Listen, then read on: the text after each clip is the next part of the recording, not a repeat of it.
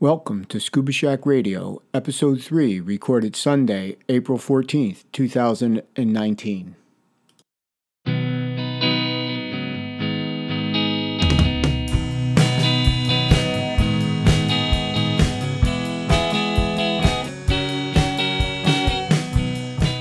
Shack Radio is a bi weekly podcast in support of our mission to empower individuals with knowledge, ability, and experience to venture underwater in pursuit of their aspirations and to advocate for ocean health and sustainability.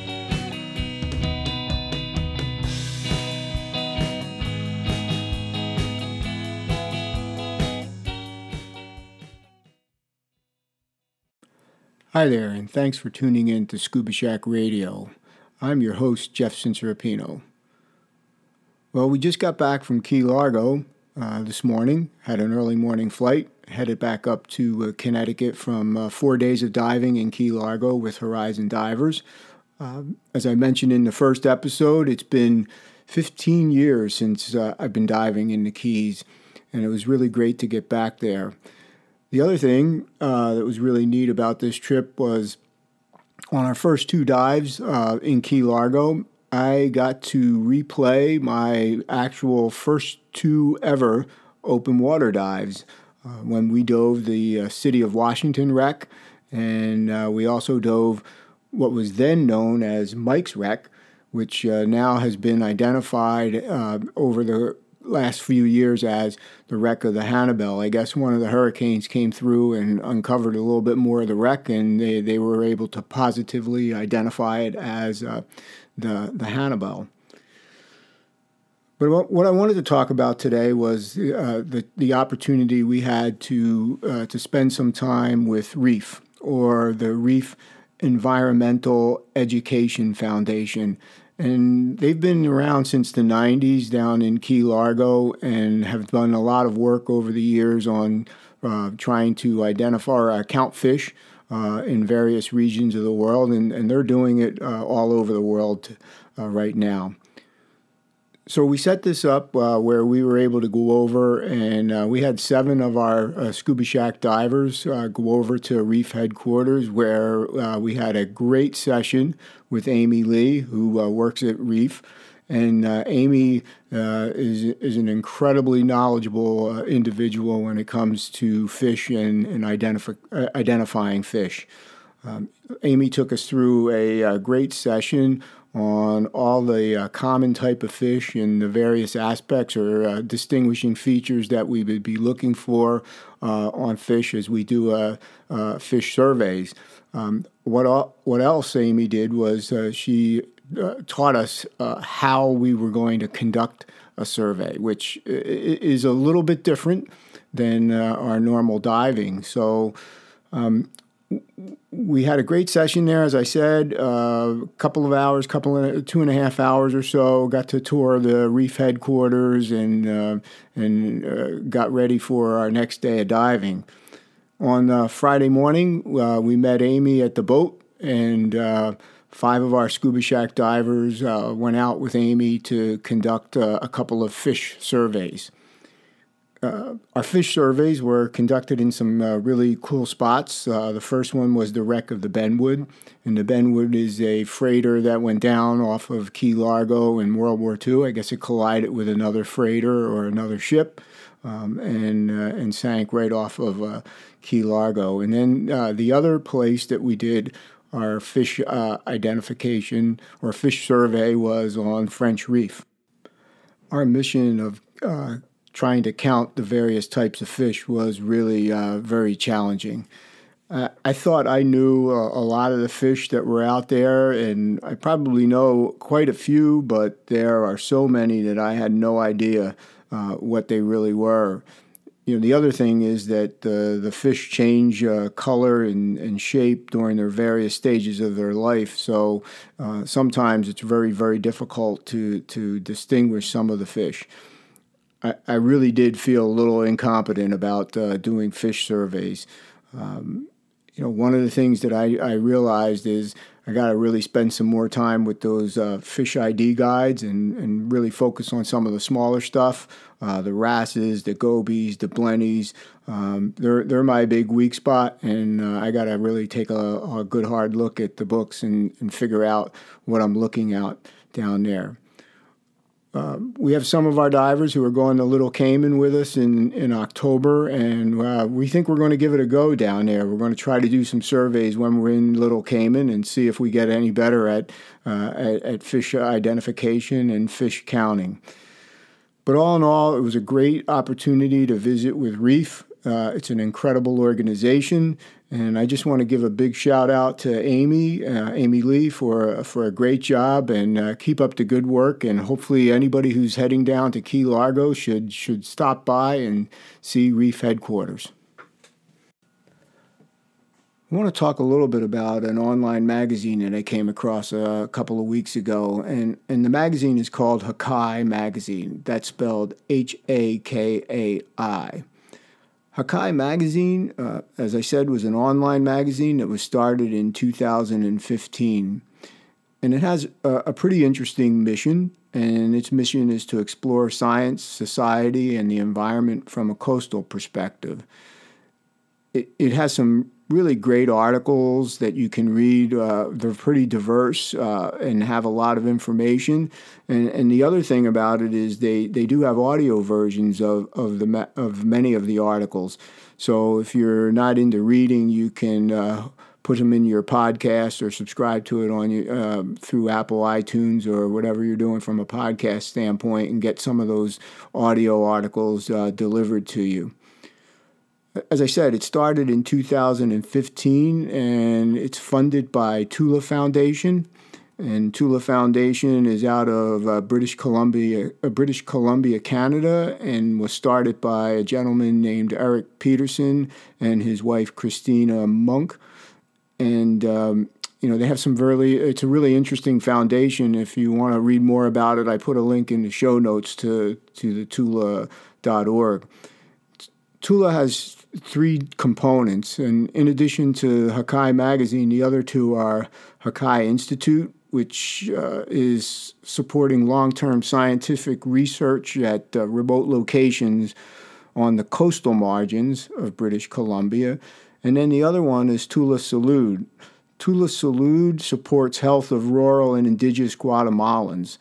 So, a really interesting organization. Uh, you can read uh, a lot about uh, why they do what they do and, and how it's making a difference. There were a couple of, uh, of articles that I wanted to point out that, that I came across in Hakai magazine. And uh, the first one, which was kind of timely given what we had just completed in, in Key Largo, was the fact that it, was an article titled uh, Citizen Science Comes of Age and it was all about you know how in the past uh, people out there doing the, these volunteer surveys or supporting uh, the scientific research really weren't being accepted as as much as they are today. So today people are really using the data and and the information that's being collected by you know all the different um, citizen science uh, scientists out there who are looking to help uh, the the uh, these researchers in gathering information so that they can uh, can better uh, research uh, what what what's going on in, in, the world. But really interesting about this article is they, they pointed out three different organizations were discussed in the article, and one of them was Reef Life Survey, which is a, a, foundation that's out of Tasmania doing a lot of the same stuff that uh, uh, we just did in Key Largo. And then there was Reef Check Foundation uh, out of Marina Del Rey, California. And then the other one that they actually mentioned was Reef Environmental Educational Foundation. Yes, the uh, same reef that we uh, uh, had a chance to visit over the last week. So, citizen science comes of age. Uh, check out that article. Uh, you can um, uh, find a link in, in the show notes. The other article that I, I listened to and, and um, read was "Hey Beacher, leave those fish alone." So I was intrigued by the uh, by the name of the article. So I, I went and uh, took a look at it, and it's really about the grunion runs out in California. And I remember way back in the 70s when I was uh, living out in San Diego, a lot of people would talk about going to see the grunion runs. I never was into it back then, so never never went out to, to see the, the grunion runs. Right now, though, uh, the, the thing is the, the grunion are uh, at risk, and it's really interesting uh, why. And uh, apparently, the biggest threat are the beachgoers who go out there at night and make a party of of the grunion runs. And what's happening is they're actually killing a lot of the fish for absolutely no good reason. And hence uh, the title, Hey Beacher, Leave Those Fish Alone. So uh, you know, even even the, the the traditions that are out there, uh, people are a little bit wiser these days, and and we should really leave the grunion alone. Hakai Magazine. Check it out. In my weekly blog, I introduced an organization known as a plastic bank. And the first time I heard about a plastic bank, I think I was uh, watching the documentary called A Plastic Ocean. And, and as a result of watching that documentary, I d- did a little research on a plastic bank and really thought it was it was a really interesting endeavor. And, and you can check them out online uh, at aplasticbank.org. I wanted to see what they might be up to, uh, so I went out to their website and uh, poked around a little bit and found out in their latest update that, that they announced a partnership with SC Johnson and the partnership was to open up eight recycling centers in Indonesia. Uh, as a way of a introduction to plastic bank, the way the plastic bank works uh, is that people can take plastic refuge to these recycling centers and, and turn it into currency. And, and currency can either be money, they can trade it in for items, or they can trade it in for services. Now, uh, the other thing uh, that's interesting about um, the the recycled plastic when they turn it in is they then sell that recycling recycled plastic to manufacturers, and it's known as social plastic. So in Indonesia, they're going to open up these eight recycling centers, and uh, the other thing that they're going to do is they're going to be introducing the first mobile branch uh, of of Plastic Bank. And what that is is a truck that goes around uh, to the people and uh, allows them to bring in their plastic refuge.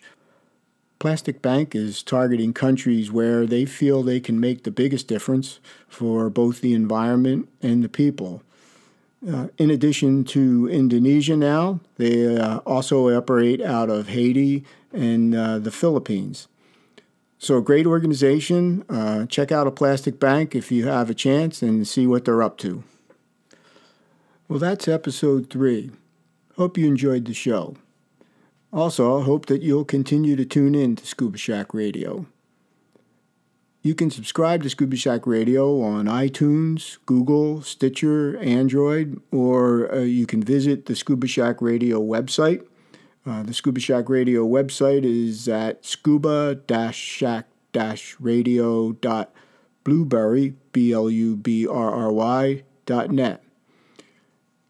Also, I'd like to know what you think. If you wouldn't mind giving the show a review or uh, passing along a comment or two, uh, it would be most welcome. My goal is to just make this show better as, as I go along. I know I have a lot to learn about the podcasting and, and, and focusing in on uh, different topics and things that people want, but I hope to give a blend here of, uh, of all the things re- related to scuba, uh, a little bit more on some of the equipment, training, things like that, but not from a controversial perspective. I just want to give people a little bit more to think about. So, if you have any topics that you would like me to discuss on Scuba Shack Radio, just pass them along, uh, and I'll try to get them on the uh, uh, an upcoming edition. So, again, I want to thank you for uh, listening in, and um, I will talk to you again in a couple weeks.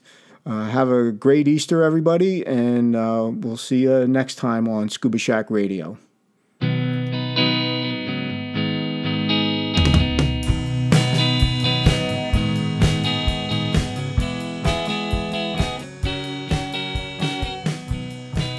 Scuba Shack Radio is a bi weekly podcast in support of our mission to empower individuals with knowledge, ability, and experience to venture underwater in pursuit of their aspirations and to advocate for ocean health and sustainability. Talk to you next time.